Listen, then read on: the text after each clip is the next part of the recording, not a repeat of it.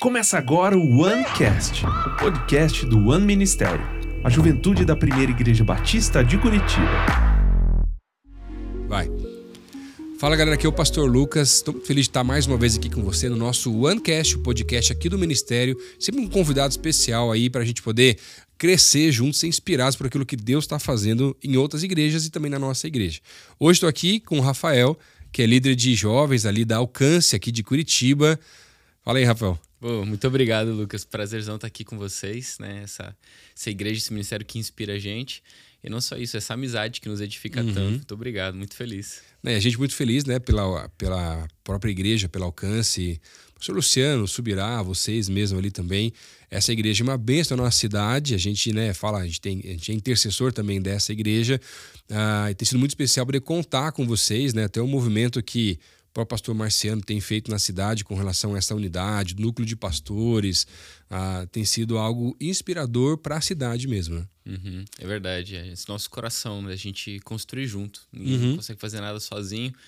E eu digo que é muito fácil, entre aspas, fazer ou estar tá na nossa posição de liderar, porque a gente caminha sobre, a gente está sentado sobre os ombros de gigantes, né? Uhum. Tanto o Luciano, que é reconhecido no Brasil como um grande mestre, quanto o Marciano, que ele é reconhecido pela excelência, né, de como ele administra, uhum. cria, cria, times, equipes. Então a gente está muito bem assessorado e cuidado. É verdade. Lá. E sempre os dois são muito solistas, né, disponíveis, né, querendo poder abençoar o reino de uma maneira geral. Então é, é muito bonito ver isso acontecer, né? Então que o que vocês precisarem lá, nós como igreja a gente está sempre à disposição para ajudar aí também, né? Pode ter certeza disso. Rafael, você, você assumiu não faz muito tempo que você está ali na igreja uhum. para liderar os jovens na igreja mesmo ali, né? Uhum. Como é que foi esse processo para você ali? Como é que tá? Quanto tempo você já está trabalhando? Como é que está sendo começar ou recomeçar um trabalho também? Está sendo muito legal, desafiador, mas assim, é muito gratificante. É, a gente chegou, eu e minha esposa, em 28 de dezembro de 2018. Uhum. Deus mandou a gente vir para Curitiba por causa do alcance. E onde você estava antes? A gente antes, nós estávamos é, em Santa Catarina, mas assim, dois anos em Santa Catarina. Antes disso, nós estávamos no México. Estou fazendo, né? De, Nossa, de, de frente para trás. A gente fez seminário no México, eu e minha esposa, nós estudamos lá de 2013 até 2016 foi quando a gente retorna para o Brasil. Uhum. Então, de 2016, a gente fica um ano e alguns meses em Jaraguá do Sul, que foi uhum. onde eu uhum. cresci, apesar de nascer em Curitiba. A minha esposa, ela cresceu em Blumenau. Uhum. Nasceu no interior de Santa Catarina. Palmitos é o nome da cidade que ela nasceu. A gente fica um ano e pouco em Jaraguá do Sul. E a gente começa a sentir de Deus, uh, depois de ter estudado lá no México, trabalhado lá com missões e se formado no seminário lá, é, a, a, começar a focar no ministério. Uhum. A gente já tinha esse coração uh, de estar tá no ministério. No México nós estávamos, mas Deus nos surpreendeu fazendo uma reviravolta. A gente volta, assim, resumidamente, a gente volta em 2016 para o Brasil para arrumar nossa documentação para morar para sempre no México. Uhum. Nossos filhos tudo certo, né? mexicanos, né? tudo certo. É o pastor Rubem Penha Gutierrez, que é um pastor uhum. mexicano que todo ano vem para o Brasil, para o Zadok, amigo do Luciano. Nós trabalhávamos com ele. É, nos tornamos professores da, da, do seminário em que estudamos. Então a gente estava assim, eu estava vivendo meu sonho, uhum. né? Trabalhar no ministério, os finais de semana a gente ministrava em lugares e servia com o pastor Pen ali é, é, na igreja local. Uhum. E 2016, quando a gente volta para arrumar a documentação para ficar no Brasil, Deus fecha todas as portas. Então, assim, foi uma das experiências mais é, difíceis, mas também é, é, de aprendizado que eu tive de lutar contra Deus, né? Uhum. É muito, é, nunca vai ganhar.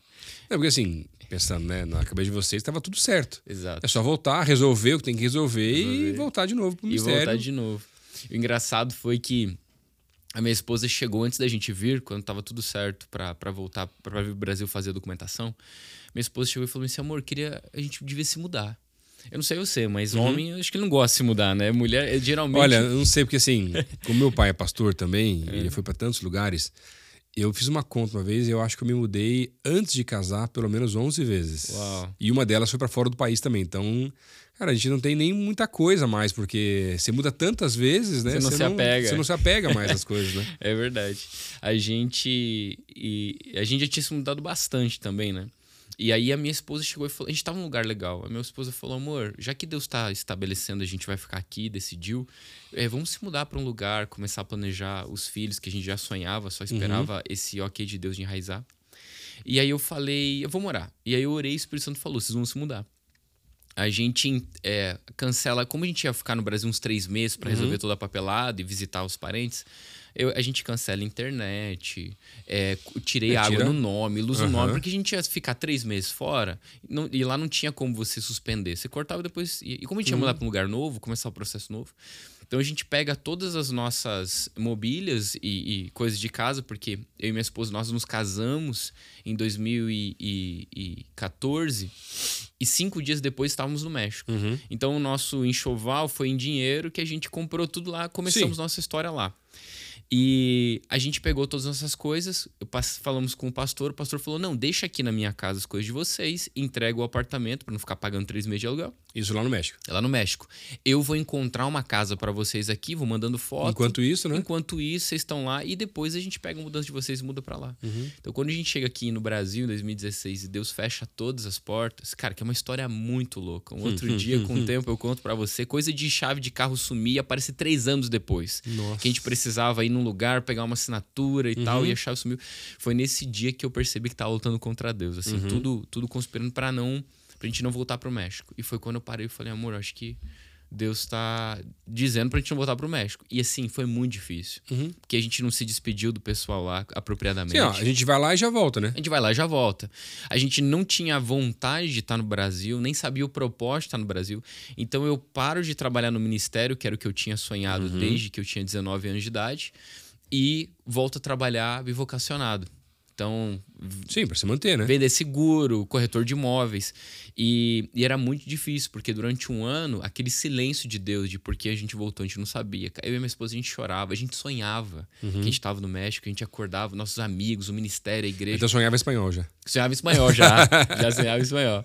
E a gente acordava, às vezes a gente chorava. Durante um ano, foi um processo muito difícil. E depois de um ano, um ano e pouquinho, Deus começou a nos trazer a vontade dele para nossa vida. E ele falou: Lembra que eu falei que vocês iam se mudar? Você você só não percebeu que era de país e não de casa. Então, a gente passa 2016, 2017 entendendo de Deus e 2018 a gente já sabe que a gente precisa nos movimentar para focar no ministério de novo aqui no Brasil. E eu pergunto para Deus onde e como. E ele aponta Alcance Curitiba. E aí a gente vem, 28 de E vocês tinham dezembro. contato já, mas não a proximidade. Exatamente. A gente tinha um contato com o pastor Luciano Subirá, né? É, a história como a gente se conheceu foi bem legal. A gente acabou criando um relacionamento. Eu abri, eu abri, eu fiz o contato do Luciano com o Penha. Uhum. As pessoas acham que eu conheci o Penha ou o Luciano por causa Através- dos dois. aham. Foi ao contrário. Os dois se conheceram através de eu e da minha esposa. E o Luciano foi e ficou duas semanas lá no México com a família dele. E, e eu fiz contato com vários pastores, porque eu tenho uma rede de relacionamento de pastores muito legal no México. Até hoje. E aí o Luciano conheceu alguns pastores, pregou lá e a gente criou um relacionamento em 2015. Uhum. Então, 2016, quando a gente volta, eu ainda tenho esse relacionamento Sim, com o Luciano. e recente e próximo, né? Exatamente. Só que eu só me mudo em 2018 porque nunca aconteceu do Luciano falar: vem aqui, fica com a gente. Porque realmente ele, é, ele não Nem tinha. imaginava, na nem verdade, né? imaginava isso. Então eu fico lá. Em 2018, quando Deus fala, eu chego pro Luciano e falo: Olha, Deus está direcionando a gente para vir para Curitiba. Ele falou: Olha, a gente ora e torce para tudo dar certo. Então sintam-se abraçados. E a gente veio 28 de dezembro de 2018. A gente veio, trabalhei em 2019, eu e minha esposa, numa é, imobiliária. E, e aí na igreja servindo de voluntário, Uhum. célula, aprendendo a cultura da igreja, né? É, indo no alcance jovem, tudo certinho. Até que, ah, final de 2019, o pastor Marciano chama a gente Uhum. num café e fala: olha. Que aí o Marcelo já tinha assumido a igreja em 19, não? Ele assume. Não, é, o Marciano assume em 2018. 18. aham. A gente está. Nós, quando a gente se muda, é, tinha sido ali próximo da posse dele, quando foi lá num, num pavilhão, né? Que eles Isso, fizeram isso. Aquela, aquela- Nós estávamos nesse lugar. A gente estava nesse lugar quando Deus já tinha direcionado a gente voltar. Então a gente acaba participando de toda a transição. Então. Ele convida a gente para trabalhar na igreja. A gente começa em 2020 a trabalhar na igreja e perto dele ali no, no Ministério com Jovens, né? Mas é, foi muito legal a maneira que o pastor Marciano fez numa transição. Nós passamos por uma transição. Existia um pastor de jovens que Deus falou com ele de abrir Uhum. o ministério.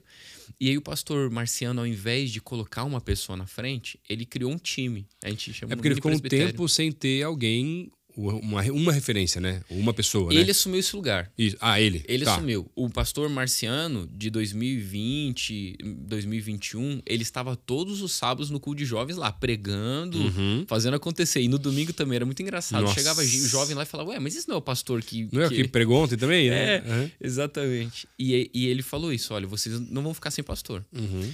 Para não colocar alguém precipitadamente, Sim. Uhum. ele assumiu. E aí ele montou um time. Que ia tocando a operação. Seis casais, pastoreio. exato, que lideravam células, supervisavam células, que eram jovens. e Falavam, Uhum. gente, ele falou isso, ele foi muito sincero. Eu nunca fui do Ministério de Jovens. Por quê? Porque quando eu me converti, já entrei com família e foi embora, né? A Uhum. igreja era pequena, começou na garagem da casa dele há 17 anos, há 18 anos atrás. Então ele falou: Eu não sei como o jovem pensa, o que, que é, então eu preciso da ajuda de vocês. Então ele chamou seis casais de jovens que já estavam ali supervisionando célula, liderando, para ajudar ele nesse pastoreio. E aí, a partir de então, ele faz esse, esse grupo. E aí, no ano passado, em 2021, em julho de 2021, ele faz, ele reúne esses seis casais. Ele já tinha conversado individualmente cada um e fala: gente, vou estar me ausentando. E na minha ausência, o Rafael e a Maressa vão estar representando a gente aqui no Alcance Jovem. Então, desde então, nós Que foi a primeira liderado- vez aí que. Que soltou na nossa mão, né? Uhum. É, então, desde 2021, que vai fazer dois anos, fez dois anos agora, nós estamos é, é, sem ele estar presencialmente todo sábado tomando decisões, nós estamos tomando decisões, mas eles nos dão muita liberdade, a gente Uhum. Sim, faz sim, muita sim. coisa assim. Mas é, é muito interessante até pela maneira como ele fez e a sabedoria, porque eu vejo muita igreja, eu não sei, né? O modelo batista às vezes é um pouco diferente. Numa igreja batista tradicional, todo final de ano você tem uma eleição de cargos e responsabilidades, né? Algumas igrejas é anual, algumas igrejas é bienal e tal. E aí tem lá, quem vai ser o líder da área de juventude? Quando você tem uma igreja que tem um único pastor, né? E você Uhum. não tem pastores em outras áreas, né? Uma igreja menor. Eu já fui um tempo de igreja menor, então, né? Vivia isso numa Fazia assembleia pós-culto de domingo de manhã. Começava a assembleia lá e o pessoal começava. Você podia indicar alguém ou até se indicar. Os indicados iam na frente, o pessoal votava, o mais votado assumia aquela área e beleza. E tocava aquele ano aquele negócio. Ele podia ser reeleito depois ou simplesmente aquele ano e tal. Mas tinham várias vezes numa igreja pequena que existiam algumas funções, algumas áreas que ninguém queria. ou, ah, eu vou indicar o Rafael. Ah, eu ah, não, é, abdico, não quero. Tal. E ninguém, ou até tinha indicações, mas ninguém queria. E aí, no final das contas, colocava alguém por colocar, e a pessoa nem queria, na verdade, até, sabe? E às vezes passava aquele ano, a pessoa ficava com aquele peso, porque ela não queria estar fazendo aquilo, não tá com o coração naquele negócio, não faz nada ou quase nada. E a igreja também. Então, às vezes, eu acho que é melhor não ter alguém e esperar o tempo de Deus para algo, né? E a gente entender, talvez, de um time, através do grupo, e Deus vai mostrar no tempo certo quem vai ser a pessoa do que você colocar alguém prestada, prestadamente mesmo e talvez não, não ser a melhor pessoa, na verdade, né? É. Porque a gente. É é interessante porque assim, a gente tá vendo o que tá acontecendo, mas eu creio que Deus fala muito através do tempo também, em várias situações. E às vezes você vê, dos seis casais, o que vai estar despontando mais, o que Deus vai estar revelando, falando, é, o que a gente vai estar trabalhando, né? É, eu gosto muito desse processo, desse coração que o Marciano e o Luciano têm. É, primeiro, o Luciano ele, ele dá esse exemplo, né, de que o apóstolo Paulo, ele quando ele faz a viagem missionária dele, depois que ele escreve a carta a Tito, ele fala depois de um tempo já de ter começado a fazer as viagens e aberto as igrejas, né, nas casas dos irmãos, ele escreve a Tito, é, volta por onde percorremos e nomeia presbíteros. E você fala, ué, É, mas não tinha então, né? não tinha então. Então o Uhum. que ele está dizendo é que me- é pior do que não ter alguém na frente é ter alguém precipitadamente, o neófito, né? Uhum. Sim. Então, é, e também prova o coração, né? Eu gosto muito do, do, do exemplo lá do rei Jeú indo para a guerra. Ele encontra outro rei e fala assim: é teu coração para comigo, como o meu é para contigo? Ele Uhum. fala assim, então dá a mão, sobe aqui na carroça. Às vezes a gente puxa a gente para dentro da nossa carroça, que a gente não sondou se o coração tá com a gente Sim. ou não. E aí é aquela frase, né? É, tudo que a gente fizer por necessidade ou constrangimento, a gente vai ter que se arrepender e resolver depois. Uhum. Então, quando a gente faz por propósito, é onde a gente consegue ter menos retrabalho. Sim.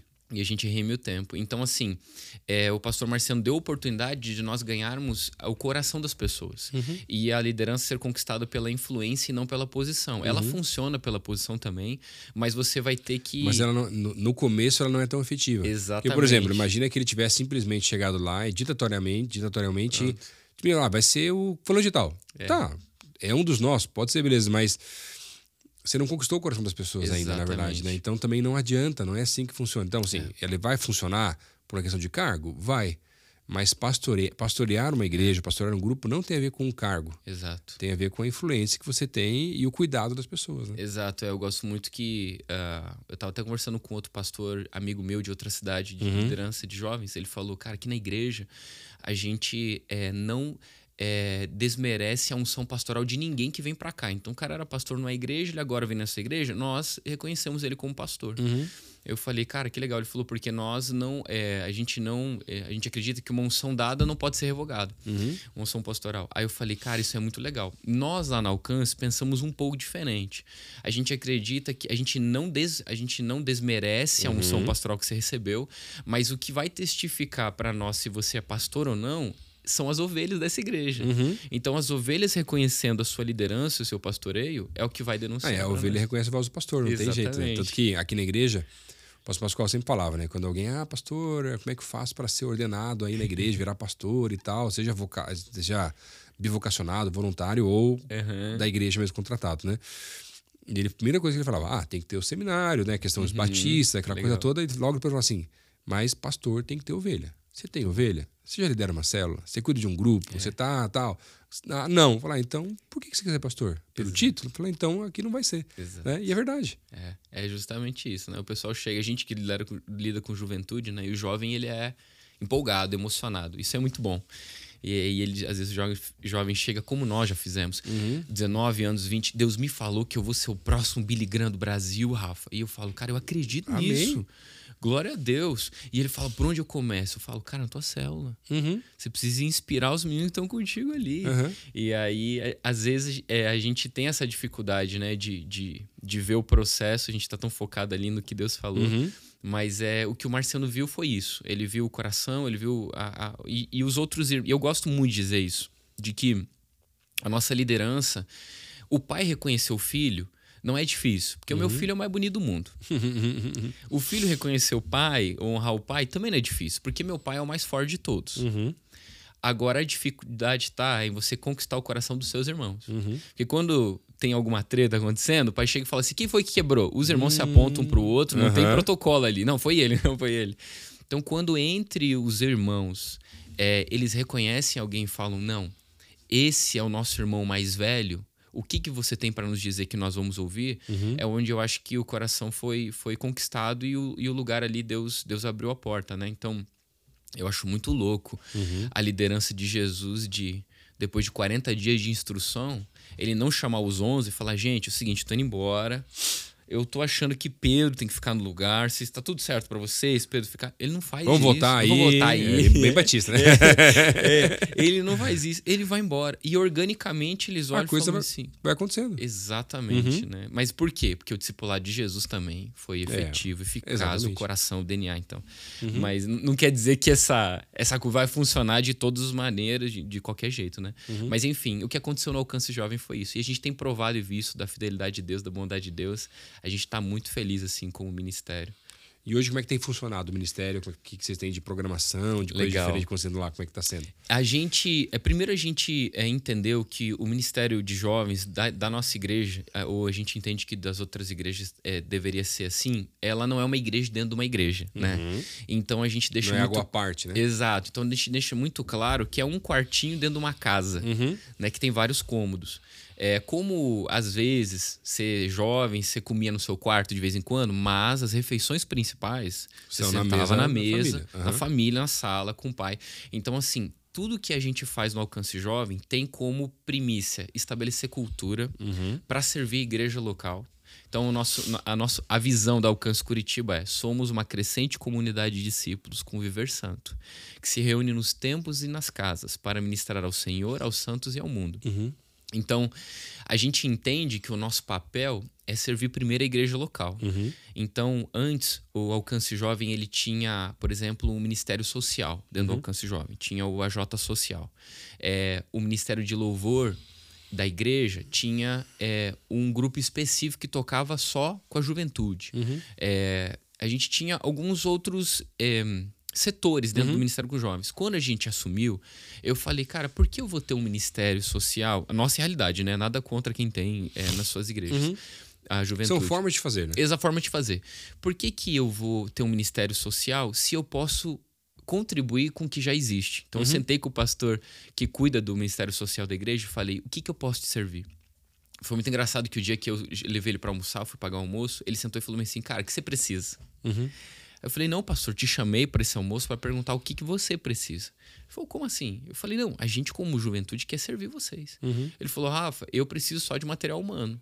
Que projeto eu tenho? Eu falei, não tem problema. O material humano tem bastante na Tem juventude. bastante ali, juventude. ou quer trabalhar. É, o Madaleno, né? Um dia eu, eu pedindo conselhos para ele, ele falou isso: Rafa, se o jovem não se engajar no evangelismo, no social, é, na, na intercessão, sim, a igreja. Porque o jovem não é, a gente falava, né? Igreja da manhã e tal. Ele é a força de hoje. Sim. Então, hoje, a gente está muito feliz que o Ministério de Juventude, lá da Alcance Curitiba, Alcance Jovem, como ele funciona? Muito mais do que um culto de sábado à noite. Nós somos um ministério para fortalecer a nossa igreja local. Então, o Ministério Social da igreja local, os jovens estão lá servindo, liderando, dando ideia. É, o Ministério de Ensino, os nossos jovens, a gente, Deus, Deus deu uma visão para a gente para a gente fazer algumas mesas, a gente chama de mesa, né? Que a gente. É, mesas são quatro letras que eu gosto de dar. Eu, o pessoal brinca que eu gosto de dar significado a tudo. Então, M-E-S-A, mesmo espírito sujeitando-nos em amor. Essa é a essência da mesa. A gente senta no mesmo espírito e a gente se sujeita em amor. Então não é minha ideia. É o que Deus quer fazer. A gente não é louco de sentar, planejar e falar, Deus abençoa nossos projetos. Tá aqui o. Ó, a gente desenhou tudo, Deus. Desenhou aqui, tudo, ó. Deus. Inspirado na palavra, né? Mas tá aqui, ó. Deus só dá o ok pra gente poder fazer, né? Não, verde. Não, isso aí é Babel. A gente não quer construir uma torre para o nosso nome ser reconhecido. A gente Uhum. quer construir é, um, um lugar que Deus queira habitar, né? Mais do que visitar. E, e então a gente como a gente chama desse a, dire, a diretoria não, a liderança do alcance jovem a gente chama de mesa, que são esses seis casais que continuam Que sentando. Uhum. são os mesmos daquela época. Então, alguns saíram, outros entraram Faz parte. faz parte. Mas assim, hoje os que estão, eles realmente é, é, levou tempo para o nosso coração, nosso DNA ser, ser impartido ali. Hoje eles são realmente tem o nosso coração, nosso DNA, como Alcance Curitiba e até, até meu da minha esposa, né? É, e aí a gente hoje lidera o Alcance Jovem juntos, seis casais, porque a gente não consegue pastorear 600 jovens Uhum. Sim, sozinho, minha não esposa tem como, como. né? Mas a gente consegue é, delegar isso junto com eles. Então a gente tem, eles supervisionam células e lideram e, e- e- e pastoreiam líderes de célula. Então a gente, é, debaixo desses seis casais, diretamente, a gente toca 120, 150 jovens. Esse restante tocam os outros que vão tocando os outros. Então, Sim, assim, normal. Quando perguntam o tamanho do alcance jovem, eu falo 120, 150. Aí ele vai no culto falando assim: não, tem muito Tem mais, mais. aqui. Eu falo assim: não, mas que eu tenho certeza que tem o nosso coração, que tá aqui por causa de Jesus e sabe que a gente tá construindo é esse povo aqui. Tá na mesma direção. Que tá na né? mesma direção. Os outros são, claro, a gente ama, estão tão ali com a gente e tal, mas a gente sabe que vamos fazer uma é, vigília. A gente sabe que vai vir ali 200, Aham. 250, os 600 não vem. Então é normal, né? É, mas a gente fica muito feliz deles estarem em células. A parte disso, nosso coração sempre foi é, preparar um lugar para que todo mundo pudesse sentir parte Uhum. como eu posso fazer com os líderes de célula sentindo parte? Porque assim, é, se eu, se eu tive, conseguir pastorear o coração de 100 líderes de célula jovem, eu consigo pastorear o coração de todos os outros que estão debaixo deles. Porque senão, se eu não consigo ganhar o coração dos líderes de célula jovem, nós somos uma igreja em célula no Alcance Curitiba, né? É, eu tô tendo culto de sábado ou temos alguma programação especial, o líder fala, ah, gente, vamos no cinema. Uhum. E ele vai no cinema na hora do culto. E é mais importante do que. Exato. Ah, vou fazer um aniversário. E marca o aniversário na, Na hora do do culto. Então, se eu ganho o coração do líder de célula, querendo pastorear, ele entendendo por onde a gente tá, cara, ele tá empolgado. Ele fala, eu quero construir isso junto. Então, o que a gente fez? A gente fez com que o culto do alcance jovem se tornasse uma grande celebração de irmãos que sentam à mesa. Então, todos os nossos cultos, líderes de célula fazem abertura. Né, A gente tem uma escala se turna, líderes de célula fazem abertura, lí- líderes de célula fazem oferta e líderes de célula também eventualmente pregam. Então a gente dá prioridade pro pessoal da mesa ali, Sim, sim. mas eu, a gente tem no Tempos coração em tempos você começar coloca também alguns um ali. líder de célula para começar a pregar. Então assim, é assim que a gente tem funcionado como como igreja, como culto, e a gente fez é, fizemos a parte dessa mesa principal, três mesas que Só uma pergunta só. E os Certo. cultos acontecem todo sábado. todo sábado, menos no quarto sábado. Aham.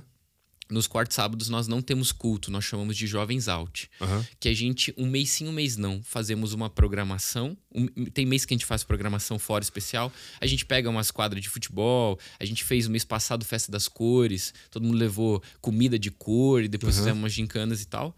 E tem mês, por exemplo, que esse mês agora é livre, não vai ter nada, o pessoal vai descansar. Não, minto, mês passado o pessoal descansou. Esse mês agora, julho, é, não sei quando vai sair, não, a gente vai fazer um evangelismo. Tá. Então, por quê? Porque a gente quis dar um descanso para os líderes de célula e também para eles se confraternizarem, estarem com a família, descansarem, fazer o que eles quiserem, né? No- nesse Jovens Out, que é bem facultativo mesmo. Então a gente não tem culto é, no quarto sábado. Que você estava perguntando. É, não disse só, eu ia perguntar Ah, se tá. o culto, a periodicidade do culto Aí- só. É que tem muita igreja que né, é, tem culto a cada 15 dias, tem culto uma vez por mês, às vezes, mas por visões da igreja, né? É. Sim. Tem uma igreja que eu estava conhecendo um tempo atrás, que eles têm culto todo primeiro sábado Uhum. e os outros não, porque no sábado é quando as células acontecem, da Ah, igreja como um legal. todo e também a dos jovens, na Entendi. verdade. Mas são estratégias usadas, não tem certo e errado, né? É, o que funciona lá. modelos. É, lá em. São Paulo, o Isra, eu tava falando com o Isra lá na, na Paz Church, os cultos de jovens é uma vez por mês. É, então, bem parecido porque a, a questão do discipulado. Discipulado, É, distância. acontece muito disso, Então, né? assim, mas ele fala, cara, mas é uma conferência todo mês. É, exatamente, né? Também tem o Legal. outro lado, né? Exato. O problema é assim, se o cara não vai naquele mês, ele já Ele tá dois per- meses é. sem participar, às vezes, É né? verdade, é verdade. Mas é cada lugar que vai funcionar, Uhum. né? E aí no nosso coração ainda estava mais estruturar. E assim, como o Ministério de Juventude é um ministério de transição, é, nosso trabalho não é formar filhos. Uhum. Porque eu acho que já não é um problema da igreja brasileira entender que eles são filhos. Nosso, o nosso trabalho hoje é gerar consciência de pais, né? Então, assim, o Ministério de Juventude é um ministério de transição. Então, assim como o adolescente transiciona para o jovem, o jovem tem que transicionar para a igreja local. Então, a gente teve no coração formar três mesas que sai dessa mesa base encabeçando, que é, é dessa mesa principal encabeçando, que é a mesa Vinde, a mesa base, a mesa ID. Então a gente entende que tudo que a gente vai fazer, a gente só vai fazer através do discipulado.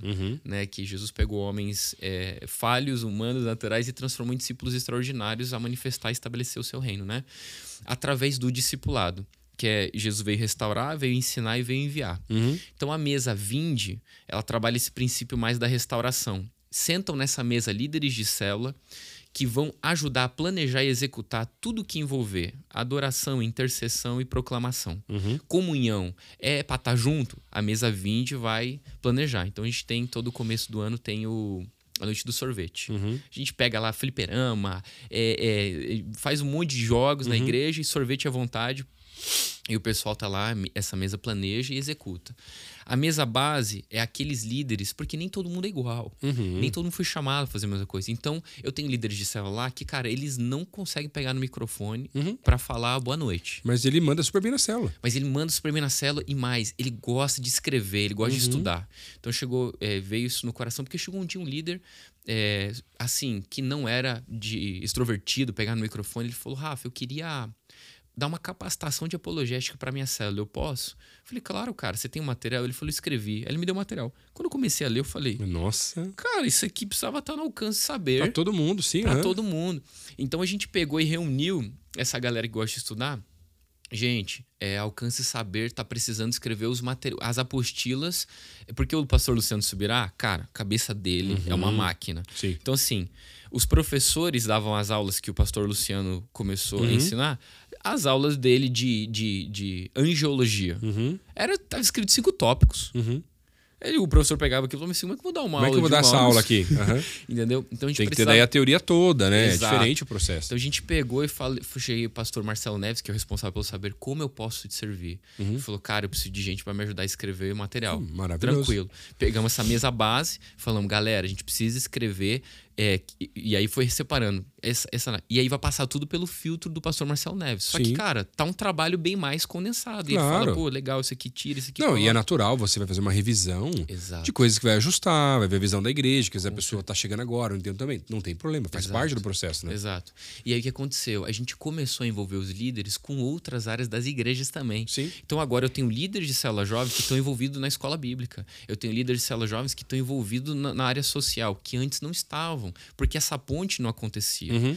Então, é, eu, a gente está muito feliz vivendo isso. E a mesa ID, que fala sobre evangelismo, tanto relacional como o evangelismo social. Uhum. E aí a gente é, acaba ajudando, como a igreja local, a estruturar toda essa parte. Nós somos é, o, o, o que precisa para carregar, os meninos para carregar as coisas.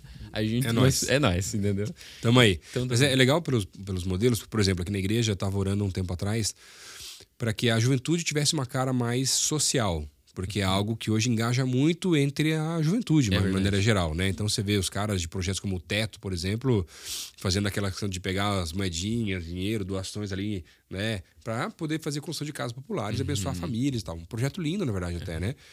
Ah, e aí a gente começou a orar sobre isso porque a gente estava tentando aproximar da ação social e tem muitos jovens e adolescentes que já servem, já ajudam na igreja como um todo em várias áreas, né? Mas não sei, na minha percepção ainda não era tão suficiente ou não era tão atrativo, porque pelo tamanho que a igreja foi se tornando, eu não conseguia estar toda semana falando sobre questões sociais ou divulgando isso à medida que era necessário pela ação social da igreja, que a gente chama de abasque aqui, né? Aham. Ah, e aí comecei a orar, cara, e Deus deu a estratégia e mandou a pessoa, que hoje é uma menina, uma menina que trabalha conosco, a Giliane, que é uma missionária, ah, que é uma arquiteta, e ela trabalhou muito tempo com o projeto da Construid, e depois de algumas mudanças no projeto, ela entendeu que não tinha como continuar mais trabalhando lá, né, teologicamente falando.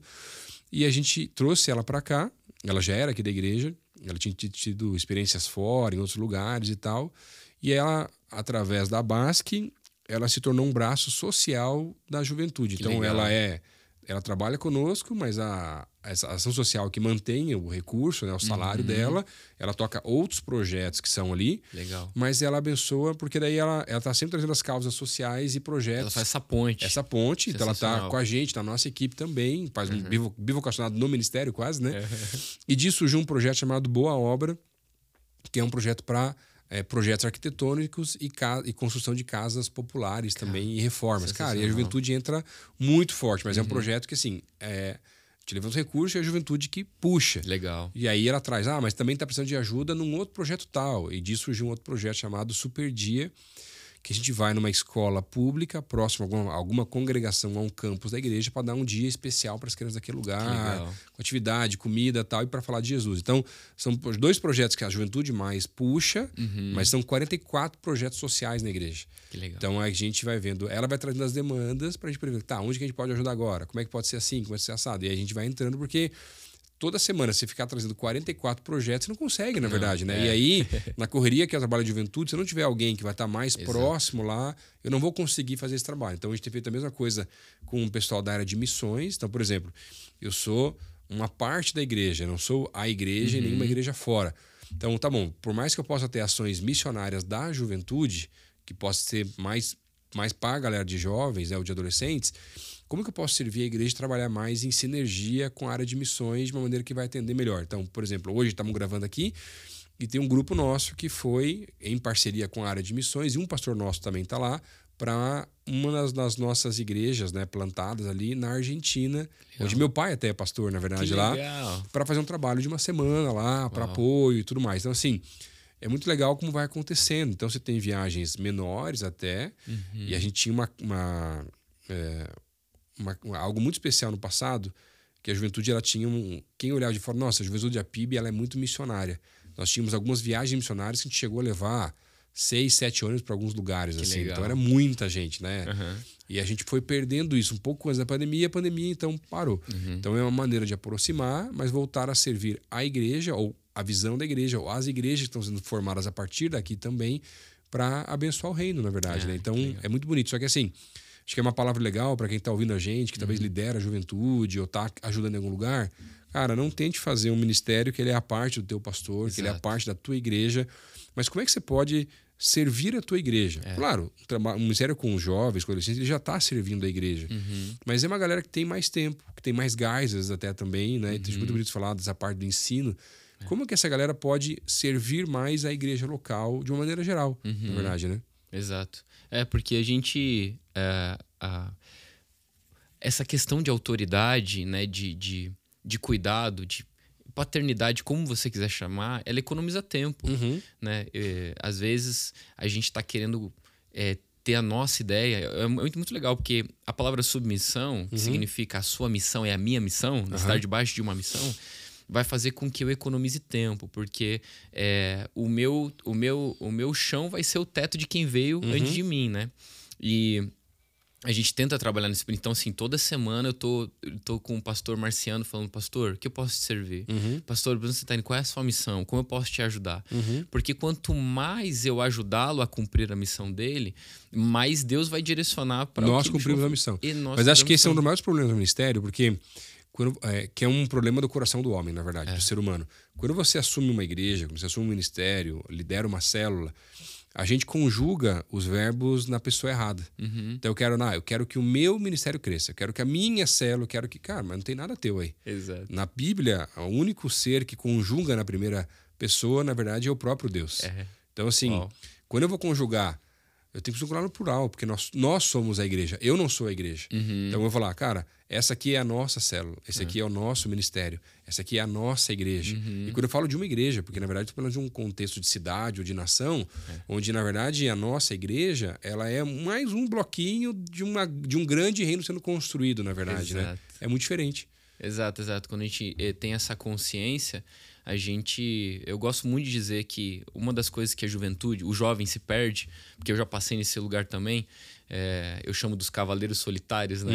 Que eles se auto-enviam ou, ou fazem essas coisas. Eu gosto de dizer que Eli, ele nunca ensinou Samuel a ouvir a voz de Deus. Samuel ouviu a voz de Deus com Eli ou sem Eli. O que Eli foi importante foi ajudar a, a Samuel corresponder corretamente à voz de Deus. Então, a geração que veio antes da gente, ela tem esse lugar e ela tem essa incumbência. E a gente se coloca nesse lugar, Deus vai abençoar. É, eu gosto muito de Moisés e, e Josué em cima do monte, os dois ouvem a mesma coisa. Né? Josué fala: Ih, tá rolando uma guerra. E aí Moisés falou, filhote, você tá ouvindo bem, mas você não tá discernindo corretamente. É, não é guerra, é festa. E o problema é que se a gente não tem alguém que nos ajude a discernir, a gente vai descer nesse arraial dando espadada no bucho dos nossos irmãos. Aham. Porque a gente tá achando que é guerra. E, e, e a gente precisa desse. desse eu, eu, eu gosto disso. Eu gosto de sentar com gente. Eu sempre fui assim, e isso me ajudou a economizar tempo. Eu gosto de sentar com gente mais velha do que eu. Né? O pessoal pergunta, Rafa, quem você tá ouvindo? É, que livros você tá lendo? Eu gosto muito de dizer, cara, tu tá lendo livro de muita gente viva. Uhum, Você tem que ler livro de um pouquinho de gente que já Dos, foi. então já foi, tem muita sabedoria, é verdade. Exato. faz parte. E eu gosto de trazer essa. é, eu gosto de, como Ministério de Juventude, a gente fazer essa ponte. A gente tem lá na igreja o pastor Tomás, que ele é uma lenda. Ele, já ouvi falar ele, muito dele também. Cara, pastor Tomás, ele ordenou o pastor Luciano subirá com 18 anos ao ministério. Ele ganhou o pastor Francisco para Jesus, assim, ele é uma lenda. E tem uma história muito linda na CCC, né, junto com o Miguel. Uhum, É, e ele, eu chamei, eu fiz, a gente fez essa festa das cores. Eu chamei ele num sofazinho Uhum. e eu fiz um podcast ao vivo, perguntando pra ele as histórias da vida dele com Deus. Que provavelmente a maior parte da galera nem conhece, na Nem verdade, conhece. né? Aham. Cara, assim, ele, E a história da igreja junto com isso, né? ele chegou, assim, só pra você ter uma ideia, o pessoal assim, ó, como a gente perde riqueza. É, só um parênteses, em Isaías, quando Deus, ah, quando passou pela pandemia, veio muito na cabeça. Em Isaías, se eu não me engano, em Isaías, quando Deus diz que mandaria um juízo sobre Judá, ele diz: Eis que eu tirarei de dentro de vós os anciões e, darei e darei meninos por príncipes.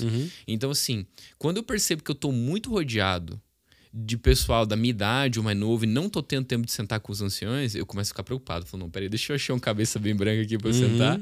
É, e ouvir, pedir Que é, conselho. até- é muito interessante até porque você vai pegar com relação ao filho de Salomão, né? Robão ele vai ouvir a voz de quem? Dos jovens. Dos jovens ou dos sábios que já, já davam conselhos ao seu próprio pai, que era o homem mais sábio da terra, na verdade, né? E, cara, a presepada que faz depois disso, né? Exatamente, exatamente. Então, eu gosto muito desse princípio de coração de filho.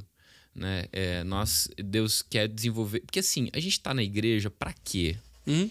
Ah, a gente tá na igreja porque Deus precisa da gente. Não, Pô, Deus precisa da gente. né? não tem nada a ver. Né? Não, e o problema é assim, acho que o cara, às vezes a pessoa tá no ministério, mas ela quer garantir o espaço dela, É. ou garantir o ministério dela, ou um trampolinho, talvez, para aquela igreja, para uma outra igreja. Cara, não tem nada a ver com isso. Ah, não é sobre nossas carências e Não. ausências, né? A gente entendeu que o ministério que Deus me deu não é meu. Ele é dele. Uhum. Então, assim, ele direciona do jeito que ele quer e pra quem ele quiser. Uhum. Eu gosto muito que uma vez eu tava conversando com, com o Marciano. E ele tá falando, Rafa, eu tô tomando umas decisões, Mas às vezes eu posso errar na, na, na, maneira. Uhum. Mas assim, eu vou querer acertar. Falei, pastor, você não se preocupa. Se você falar assim, Rafa, pega o alcance jovem e, e transiciona para fulano de tal, porque eu quero te mandar tu e tua esposa lá para para Guiné-Bissau. Uhum. Ok, Deus vai ter que falar no coração da minha esposa, que é a parte né, normal. eu, eu, eu, eu, sou mais um pouquinho mais flexível. Eu sou mais empolgado, eu sou mais negócio, empolgado lá, negócio, a gente vai embora. É, só que é o seguinte: se você tiver errado, meu pastor, e não for o que Deus estava direcionando, eu vou ser abençoado. Uhum. Por que eu vou ser abençoado? Porque se ele confiou você para me direcionar no ministério que ele não me deu, que é dele, mas ele me emprestou para fazer essa missão, uhum. eu vou ser abençoado. Então, assim, eu gosto muito desse princípio de uh, Deus falou comigo alguma coisa. Se ele falou comigo alguma coisa, ele vai testificar no coração do meu pastor. Uhum. Porque é, eu acredito muito nisso, nessa, nesses pais que enviam filhos, né? Uhum. Então, a gente, como alcance jovem, a gente tem tentado trazer esse coração, essa cultura e tem dado muito certo. A gente percebe que os jovens estão se sentindo mais parte, uhum. é, a gente tem visto pessoas se, se, se juntando, né? E a gente tra trazendo esse coração de mesa, uhum. de que somos uma família, um lugar seguro para sermos quem nós somos, confiantes que temos algo a aportar e coragem para para receber dos nossos irmãos o que eles podem nos aportar. Amém, amém. E como é que foi no teu caso, Rafa? É, você já vem de um lar cristão? Não era cristão ainda? Assim, meus pais, é, a, a, resumidamente, quando eu tinha 6, 7 anos de idade, eu fiz uma cirurgia para retirar as amígdalas. Uhum. Meus pais eram católicos, mais ou menos praticantes, né? De vez em quando iam nas festas que tinha lá na, nas igrejas e tal, mas não eram muito frequentes. Isso né? lá em Jaraguá do Sul? L não. não. aqui em Curitiba, em Curitiba. ainda. Uhum. Exatamente, aqui em Curitiba. E porque eu saí daqui com seis aninhos, uhum, mais ou menos. Uhum. E aí, essa retirada das amígdalas deu uma complicação e, ele, e, o, e o médico fechou e ele não percebeu que ele, ele cortou uma artéria importante. Nossa. Eu tive hemorragia interna. Foi muito ruim, assim. Eu fiquei por um fio. E aí, Deus salvou minha vida ali no hospital. E minha mãe queria muito agradecer o Deus que me salvou. Uhum. A minha avó, par de mãe, era da Umbanda. Uhum. Minha mãe não se envolveu. Ela foi de vez em quando, mas ela não, não quis se envolver. Então ela não sabia quem era esse Deus. Então era engraçado que ela começou a buscar. A minha casa era um retiro ecumênico, né? Uhum. Então, assim, segunda-feira vinha os testemunhos de Jeová. Aí na terça-feira vinha a reunião dos espíritos. Na quarta era as, as irmãs do coque da Assembleia de Deus. Na quinta-feira, o terço das freiras. Uhum. É, é, é, assim que. Era o Brasil. Era o Brasil, na minha casa. E a minha mãe começou a ler a Bíblia sozinha. Uhum. E começou a chamar meu pai para fazer isso. Meu pai, ele, ele ia na onda dela, ele também estava interessado, mas minha mãe tinha mais sede. E um dia minha mãe foi me buscar, agora já em Jaraguá do Sul, com 7 anos, 8 anos. Minha mãe foi me buscar no, no futsal. E aí, uma pessoa, olha só como é importante isso, ter sensibilidade do espírito, né? Um homem que foi buscar o filho dele olhou para minha mãe e falou: Me escuta, desculpa te abordar assim, mas hoje à noite na minha casa a gente vai ter uma reunião para estudar a Bíblia. Você gostaria de ir junto? Do nada, né? Do Nem nada. Tinha, não conhecia, não tinha, ela não conhecia.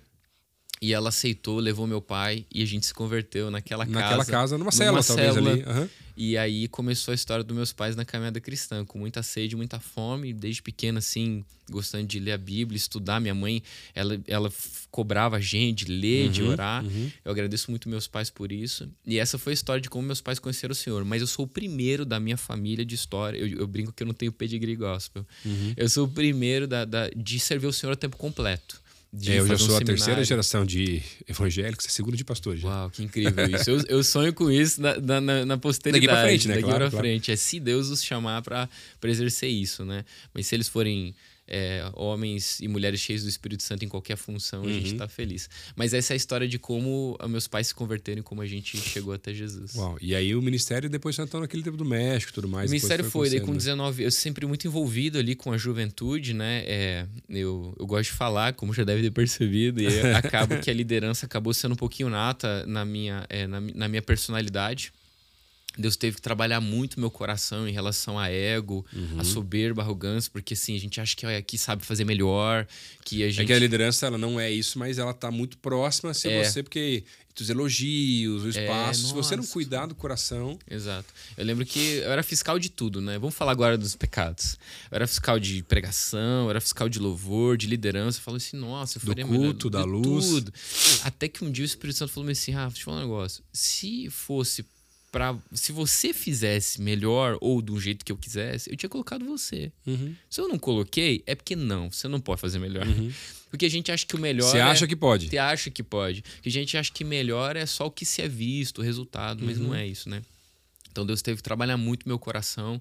É, hoje é, não faço questão de, de, de subir no pulo para pregar. Se eu puder botar os, os, os discípulos, e a gente gosta de ver os outros crescerem e desenvolverem. Então Deus gerou um coração de pai no nosso coração, né? E enfim, e aí Deus teve que trabalhar isso na minha juventude.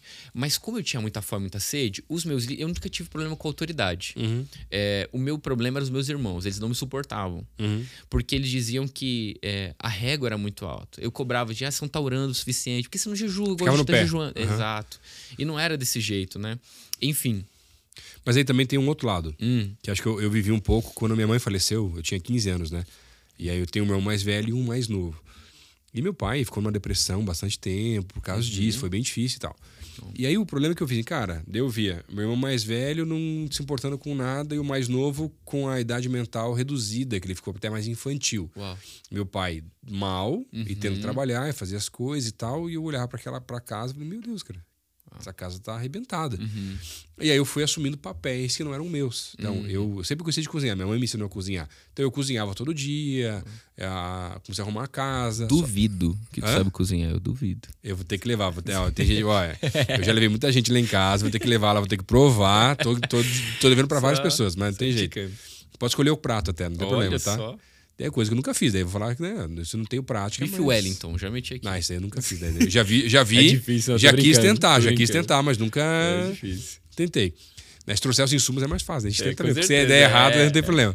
Cara, mas aí teve um dia que eu tava. Me desentendi com os meus irmãos, não lembro o motivo e tal, né? E aí um deles falou assim: Mas você não é meu pai. Uau. E é verdade. E aquilo ficou muito forte no meu É. coração, porque eu comecei a fazer um papel que, como irmão do meio, eu podia inspirá-los e ajudá-los a crescerem em algumas coisas. Uhum. Mas não cobrá-los da maneira que eu estava, porque era um Isso. papel que meu pai ou minha mãe, que não estava mais, deveriam estar fazendo. Perfeito. E não é que meu pai não estava fazendo que eu tinha a autoridade de Perfeito. começar a fazer. Perfeito. Eu gosto de trazer esse exemplo que você disse, é perfeito para exemplificar o discipulado. Quando Uhum. as pessoas perguntam, mas o que é discipulado? é, é porque em alguns lugares as pessoas vêm de lugares que elas foram abusadas por autoridade. Eu Uhum. en- isso acontece bastante, não é um pouco.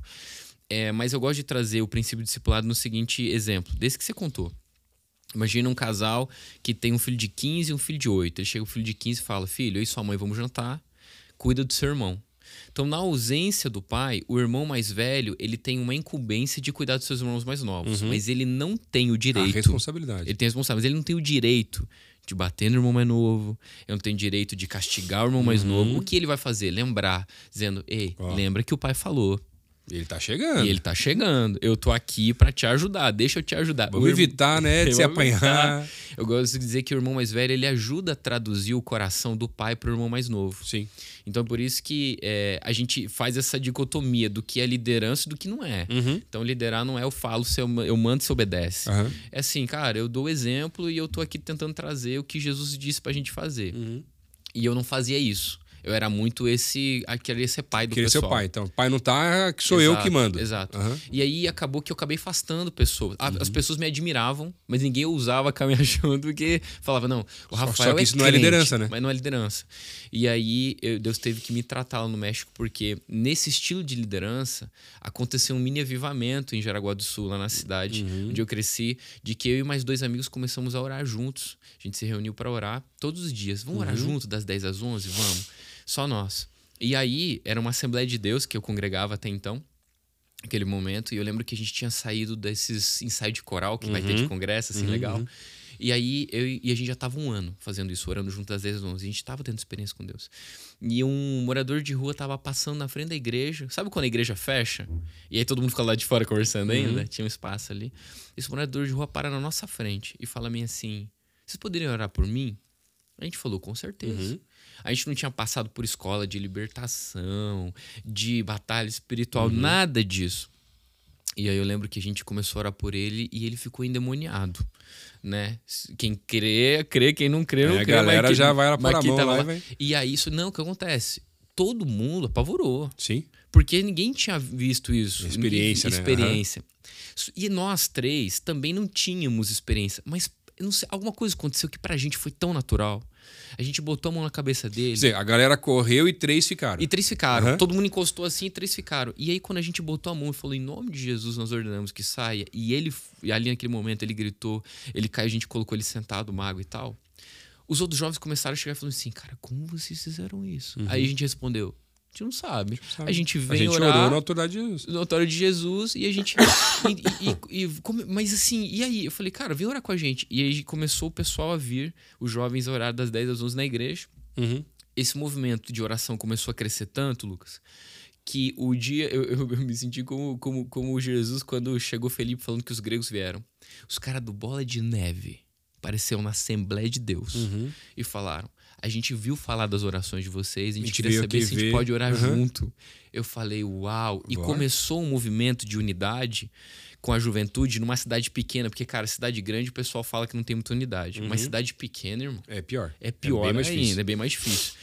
Começou a ter unidade. Então a gente orava, a gente começou, das nossas orações todos os dias, a gente começou a querer sair sábado de manhã para pregar em público, uhum. orar por pessoas em público. Antes de movimento acontecer, isso em 2008, 2009, 2010. E aí vinha vinha de tudo, vinha quadrangular, vinha uhum. presbiteriana, assembleia, e a gente junto, claro, debaixo dos nossos líderes, nossos líderes abençoavam a gente, mas eles não vinham junto. Sim. E, e aí aconteceu, começou a acontecer esse avivamento, assim, e a gente começou a ver Deus realmente se manifestar na cidade. E a gente começou um movimento chamado Atos, que a gente fazia no pavilhão de eventos e uhum. juntava jovens para orar e proclamar o Espírito de Jesus. Isso queimava muito meu coração. Só que esse estilo de liderança era o seguinte: se eu não chegava no momento na reunião de oração, todo mundo me esperava para chegar para Não começava, né? Não começava.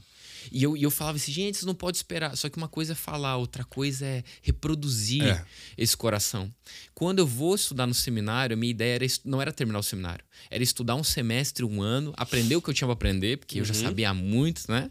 Voltar e continuar o que a gente tinha construído. Quando eu volto seis meses depois, Lucas. Tinha mais nada. Mais nada. Sim. Você tira o cara que tava fazendo, porque é. era, era a pessoa, não é. era o. Uhum. Então, Deus me ensinou o que era liderar, o que era de verdade pastorear a gente, começando pela minha esposa e minha casa. Uhum. Então, hoje a gente vive um outro, uma outra, um outro perfil. A gente continua queimando por Jesus, mas a gente sabe agora o que, que Jesus, como Jesus reproduz discípulos, né? E qual é o nosso trabalho. Não sendo, é, o, não sendo pai, mas exercendo uma autoridade no sentido de que isso a gente pode fazer, isso aqui não cabe a nós, né? Uhum. Amém. Uau, que legal. Fico inspirado aí, tanta coisa boa a gente falou Imagina, também, né? a gente que inspira. E o é tempo que a gente vai vocês. longe, na verdade, é. aí também, né? A gente podia conversar bem mais, mas vai ter que ser uma parte 2, um próximo programa depois, Rafa, até. Tranquilo. E todas as histórias aí. Mas obrigado pelo teu tempo. Imagina, que agradeço. Pela participação com a gente aqui no podcast, para inspirar a galera, não só dessa igreja, mas de tantos lugares por aí afora, líderes também afora aí também. Que Deus continue abençoando muito você, tua família, essa igreja querida nossa. Leva nosso abraço lá pro pessoal também, são muito especiais pra gente e que a gente possa sempre estar tá caminhando junto e aprendendo uns com os outros aí, que é essa ideia também, né? Desse podcast, da semana de avivamento tá chegando aí também já, e desses momentos de unidade, que a gente possa ver não uma personalidade, mas Jesus sendo exaltado Amém. das mais diversas formas. É isso, eu que agradeço o convite, vocês nos inspiram demais e vocês nos, nos impulsionam, vocês aumentam a régua, a gente querer ser mais parecido com Jesus como vocês são. Obrigado pelo convite. Amém. Obrigado a você. Obrigado a você que está assistindo a gente também, escutando. Que Deus te abençoe. Compartilhe esse programa. Manda para a galera aí poder ver também, assistir, ouvir e ser abençoado e inspirado. Que Deus te abençoe.